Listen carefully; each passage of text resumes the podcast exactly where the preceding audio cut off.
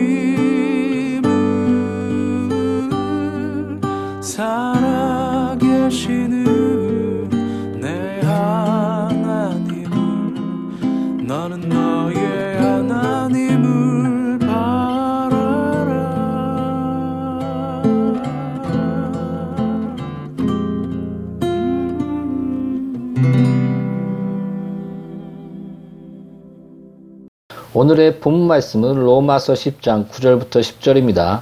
오늘의 본 말씀은 로마서 10장 9절부터 10절입니다. 차였으면 같이 교독하겠습니다. 내가 만일 내 입으로 예수를 주로 시인하며 또 하나님께서 그를 죽은 자 가운데서 살리신 것을 내 마음에 믿으면 구원을 받으리라. 사람이 마음으로 믿어 의에 이르고 입으로 신하여 구원에 이르느니라. 아멘. 하나님은 살아계십니다. 성경은 하나님께서 기뻐하시는 믿음은 그가 살아계심과 그에게 나가는 자에게 상주심을 믿는 자라고 말씀합니다. 어리석은 자는 하나님이 없다 말하고 또 악인은 누가 나를 보랴 하나님이 나를 심판하시랴 외치지만 만물과 양심 또 계시와 증거를 통해 하나님의 실존을 드러내셨습니다. 진화론자들은 증명도 되지 않는 가설을 내세워 우리 인류가 원숭이로부터 진화했다고까지 주장합니다. 그러나 원숭이가 절대자들을 숭배하며 양심에 따라 행동하는 것을 본 적이 있습니까? 짜장면을 먹어본 자가 갑자기 아 짜장면이 먹고 싶다 그런 생각이 나는 것- 나듯이 영혼의 그 하나님의 형상 하나님의 절대성, 그 하나님의 형상을 닮은 그 일그러진 흔적이라도 있어야 절대자에 대한 하나님에 대한 숭배와 내세와 죽음, 그리고 삶에 대한 고찰이 있게 되는 것입니다. 혹 사람이 강아지를 위해 교회를 세워줄 수는 있어도 그 외국에서 이- 있었던 일입니다. 강아지 스스로 무릎을 꿇고 절대를, 절대자를 향해, 하나님을 향해 기도한 적은 없습니다. 인류학자들은 말합니다. 전 인류적으로 종교가 없는 그런 민족, 족속은 없다. 종교 개혁자 그 칼빈은 이것을 이렇게 말합니다. 인간은 날 때부터 본성적으로 종교의 씨앗이 심겨져 있다. 이렇게 말합니다. 곧 인간은 본성적으로 신에 대한 자각과 인식이 날 때부터 심겨져 있다는 것입니다. 이처럼 그 일그러진 하나님의 형상은 종교로 또 양심으로 또 그렇게 비춰지는 것입니다. 표출되는 것입니다. 사랑하는 여러분, 우리는 어디서 왔습니까? 불교가 말하는 윤회입니까? 개미로 태어났다가 강아지로 태어났다가 사람으로 지금 환생했습니까? 그렇다면 윤회의 시작은 어디이며 무엇입니까? 그 시작점을 아는 사람이 있습니까? 이런 근거도 없고 증거도 없는 그런 일그러지는 하나님의 형상의 그 죄악으로 우상으로 나타나는 그 죄성에 불과한 그런 것들입니다. 성경은 무엇라고 말합니까? 성경은 분명히 말합니다. 하나님이 천지를 창조하셨느니라. 무에서 유로 절대자 하나님이 창조하셨다고 스스로 계시하며 증거하며 성경은 시작됩니다. 바로 이것이 성경의 독특한 특성입니다. 바로 성경은 스스로가 증거합니다. 칼빈은 이렇게 얘기했습니다. 성경은 스스로 해석한다가 성경이 성경을 해석한다라고까지 말했습니다.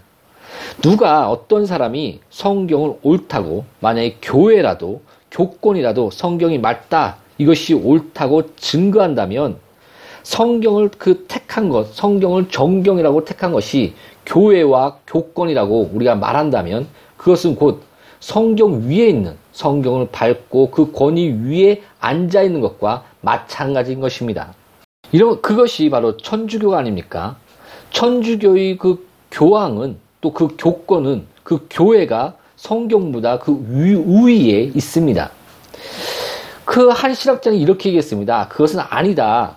성경이 정경으로 교회에서 인정된 것은 성경 스스로의 그 권위와 그 성경 자체로서의 그 증거가 교회로 하여금 받아들여지게 된 것이다. 그러니까 결론적으로 성경 그 자체적으로 그 권위, 그, 그, 그 성경이 성경으로서의 그 증거, 그거를 교회가 인정하고 받아들여지게 됐다. 그것을 말하는 것입니다.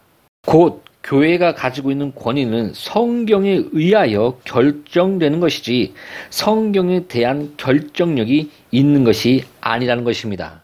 성경은 바로 성령의 외적인 증거, 증거로서 성령의 증거와 또 예수님의 성취와 하나님 아버지의 그 뜻과 계시가 그 안에 나타나 나타납니다. 그러나 그 성경은 스스로 증거한다는 곧 성경의 자증의 특성은 극단적으로 그 설명을 하자면 성령의 증거도 받을 필요 없는 그 자체로서 성경 자신이 스스로를 증거한다는 뜻입니다. 이것은 굉장히 중요한 특성입니다. 이것을 잘 이해하지 못하기 때문에 레마 사상 같은 이단적인 사상이 나온 것입니다. 또 퀘이터교처럼 어떤 그런 벌벌 떨면서 어떤 영이 임하는 그런 신비주의 그런 것에 빠지게 된 것입니다. 그 성령이 임해서 말씀을 증거해 줘야 그때 비로소 레마가 되고 그것이 그것이 곧 힘이 된다, 파워가 된다, 능력이 된다. 이런 주장 주장을 하게 되는 것입니다. 일리는 있지만 참 위험한 사상입니다.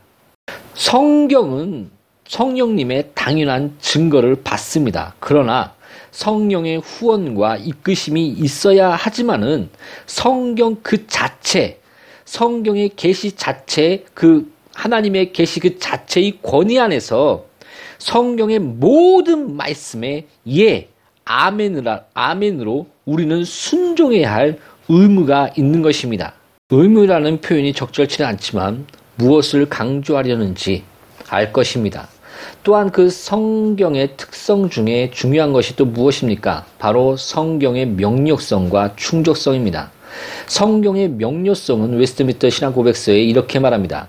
성경에 있는 모든 것들은 그 자체가 한결같이 명백하거나 모든 사람에게 한결같이 분명하게 받아들여지는 것은 아니, 아니다.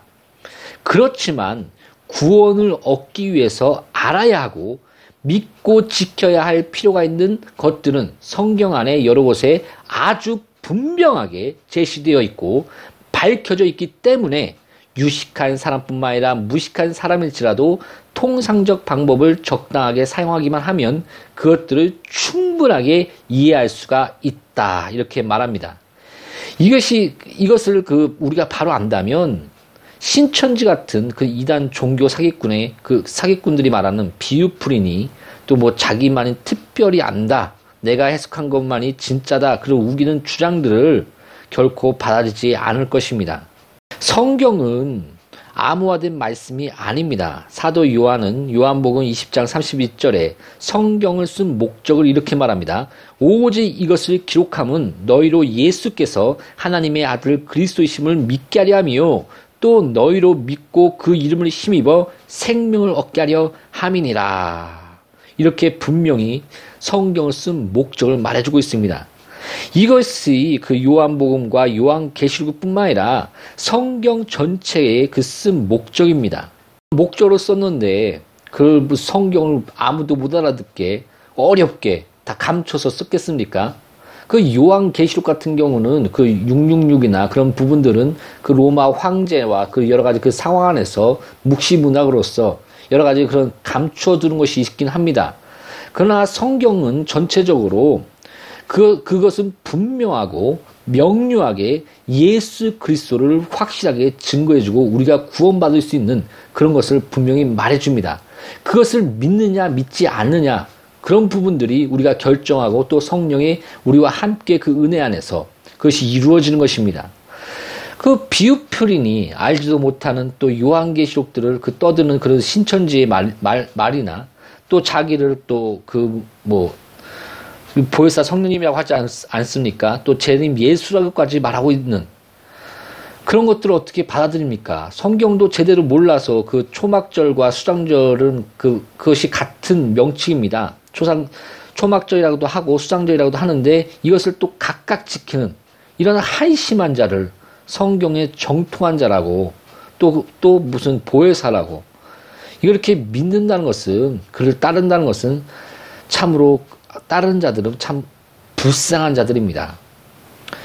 예수 그리스도의 그 사랑과 십자가와 그 진리 안에 다시금 나오십시오. 성경이 이렇게 말합니다. 나에게 나오는 자는 예수께 나오는 자는 내가 결단코 내어 쫓지 아니하리라. 하나님의 교회는 어떻습니까? 성경의 어머니 하나님이라는 그런 구절이 어디 있습니까?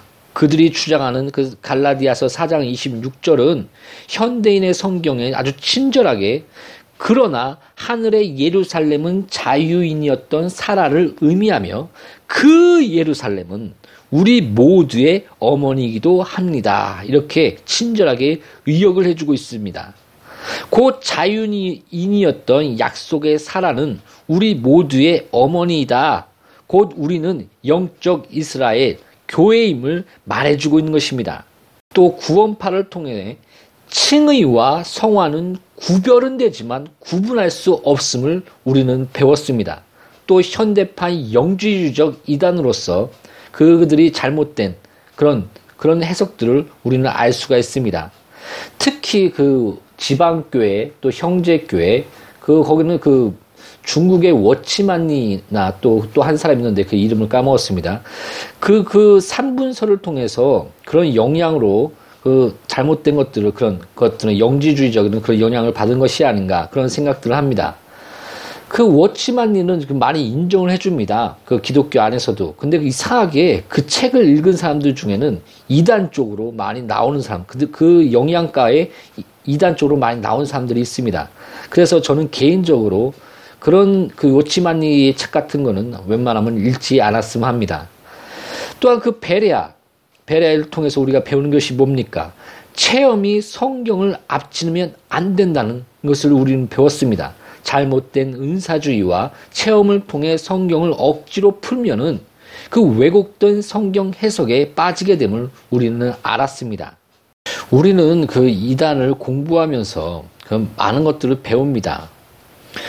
지금 우리가 얘기하고 있는 그런 성경의 자증들, 성경의 명료성들, 또 성경의 충족성, 성경의 계시로 충분하다. 그 안에 우리의 모든 생활과 삶 가운데 충분한 말씀을 담고 있다. 이런 성경의 충족성에 대해서 우리가 바로 안, 알고 이해한다면은 우리는 이런 이단에 그런 신천지 같은 그 얼, 투당치 않는 그런 이단에 빠지지 않을 것입니다.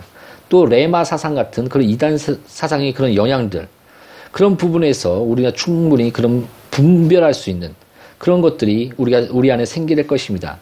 이런 것들 이런 그런 정통 신학과 정통 교리는 아주 매우 중요한 것입니다. 이단들의 특징이 그 제대로 신학을 배운 적이 없다는 것을 통해서 우리는 확실히 이것이 그 성경 정통 신학과 정통 교리가 얼마나 중요한가를 그, 그것을 입증해 주고 있습니다. 정통 신학과 교리는 성경의 권위 안에서 성경 안에서 나온 성경을 통해 나와 그, 그, 그것들이 체계화되어 교회 전체적으로 옳다고 검증된, 입증된 것입니다. 믿음의 선배들의 피의 발자취요. 그 역사를 살펴보면 하나의 그 이단과 대적하면서 많은 순교하면서 진리, 그 이신 칭의의 교리 등 또 여러 가지 그런 많은 교리 등을 세워 나갔습니다. 그런 이단들과의 피나는 그 정전 속에서 체계화된 역사적 산물이요, 역사적 선물인 것입니다. 물론 그 당연히 교리의 오류는 성경의 권위에 의해 수정될 수 있습니다. 그러며 정통 신학과 교리는 역사적으로 수정과 발전되면서 체계화된 것입니다. 지금까지 그건 지금까지 현재까지 온 그 전통 신학과 교리는 이렇게 형성된 것입니다. 그렇다면 당연히 우리는 겸손히 믿음의 선배들이 교회에게 남겨준 이런 역사적 발자취를, 선물을 배워야 합니다. 성경은 믿어야 할 도리, 도리를 정, 그 정해주는 표준이고, 성경은 믿어야 할 도리를 정해주는 표준이고, 교리는 성경에 의해 표준화된 신앙의 도리인 것입니다. 정통 신학과 교리를 바로 알고 겸손히 부지런히 배운다면 우리는 충분히 이단을 분별하여 그 이단에게 빠져들지 않게 될 것입니다. 오늘 본 말씀을 한번 다시 읽어봅시다. 로마서 10장 9절부터 10절에 내가 만일 내 입으로 예수를 주로 시인하며 또 하나님께서 그를 죽은 자 가운데서 살리신 것을 내 마음에 믿으면 구원을 받으리라. 사람이 마음으로 믿어 의에 이르고 입으로 시인하여 구원에 이르느니라. 아멘. 오늘 그 본문 말씀에 입으로 시인함으로 구원에 이른다라고 말하고 있습니다. 이런 신앙 고백은 정통 신학과 그 정통 교리에 아주 잘 녹아져 있습니다. 그 예를 들어서 웨스트민스터 신앙 고백들이나 하이델베르크 신앙 고백들, 그리고 또 침례교 신앙 고백서인 필라델피아 신학, 신앙 고백서 등 이것들을 통해서 아주 우리에게 잘 보여줍니다. 보통 통상적으로 교리와 신앙 고백을 신조라고 말하는데 라틴어의 그 신조는 나는 믿습니다 라는 그런 뜻입니다. 곧 내가 믿는 내용을 바로 알고 입으로 고백하는 것. 내가 이런 내용들을 믿습니다. 바로 이런 것이 바로 신조인 것입니다. 다시 말합니다. 성경은 믿어야 할 도리를 정해주는 표준이고 교리는 성경에 의해 표준화된 신앙의 도리인 것입니다. 우리는 이런 성경의 특성인 성경의 자증, 성경의 명료성, 성경의 충적성을 바로 알고 이런 전통 신학과 정통 교리의 그 중요함을 인식하고 우리는 겸손히 배워 나간다면 이단은 무너질 것입니다. 이단이 설 자리는 없을 것입니다. 진리는 반드시 승리할 것입니다. 나와 양눈이 교회 공동체와 설교를 듣는 모든 분들이 겸손히 부지런히 성경을 읽고 또 믿음의 선배들이 남겨준 그런 정통 신학과 정통 교리들을 배우며 그 교리의 토대를 둔 경건한 삶을 살아 나가시기를 예수 이름으로 축복합니다. 그럴 때 우리의 영혼은 빛날 것입니다. 하나님의 미소가 우리의 삶에 나타날 것입니다. 체험하게 될 것입니다. 제가 스폴 전에 주석서들에 관한 재담을 여러 번 아주 강조해서 말하지 않습니까? 성령이 자신들에게 계시하신 바에 대해 그렇게 많이 말하는 사람들이 성령이 다른 사람들에게 계시하신 바에 대해 그렇게 거의 생각하지 않는다는 것은 아주 이상한 일이다. 뭐 자기만 특별히 성령님이 임해서 알았다. 나만 믿으면 구원을 받는다. 이 교회만 나와라. 다른 교회는 다 욕하고 그런 사람은 아주 위험한 사람입니다. 당장 거기를 떠나십시오. 성령님은 모든 믿는 자에게 역사하시며 교회적으로 서로 진리를 인정하고 나누게 하시며 성령의 권위를 세워나가십니다. 그렇게 형성된 것이 정통 신학이며 정통 교리입니다. 바른 신학과 교리는 경건의 삶의 토대가 되며 칼빈도 기독교 강의, 강요의 그 소제목을 통해서 이 부분을 분명히 말해주고 있는데 이렇게 말합니다. 반드시 알아야 하는 경건에 관한 거의 모든 것과 구원의 교리 가운데 있는 모든 것을 포함함. 사랑하는 모든 분들이 읽을 만한 저작을 출판함. 이렇게 얘기하고 있습니다. 그러면서 그 프랑스와 1세트 그 이런 말을 씁니다. 내가 왜 이런 소제목을 썼느냐? 그것은 이 책의 목적은 참된 경건에 이르게 하기 위함이기 때문이다. 이렇게 말하고 있습니다. 우리는 성경의 권위 안에서 바른 교리의 토대 위에 경건의 삶을 살아나가는 것, 이것이 참된 신앙생활이 되는 것입니다.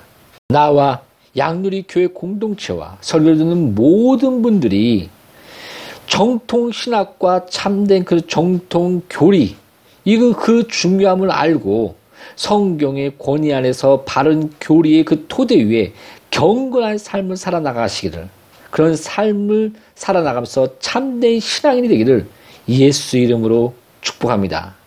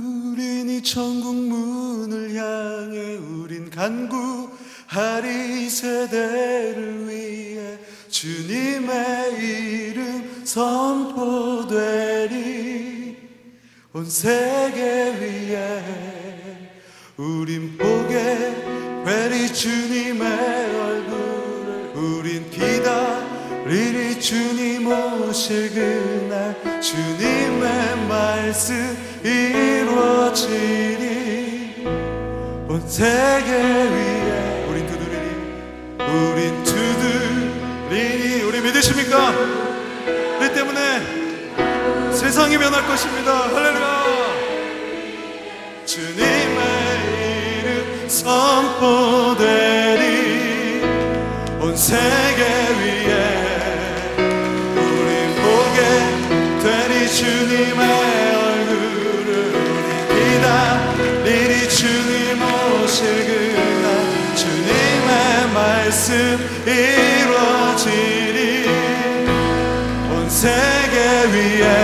온 세계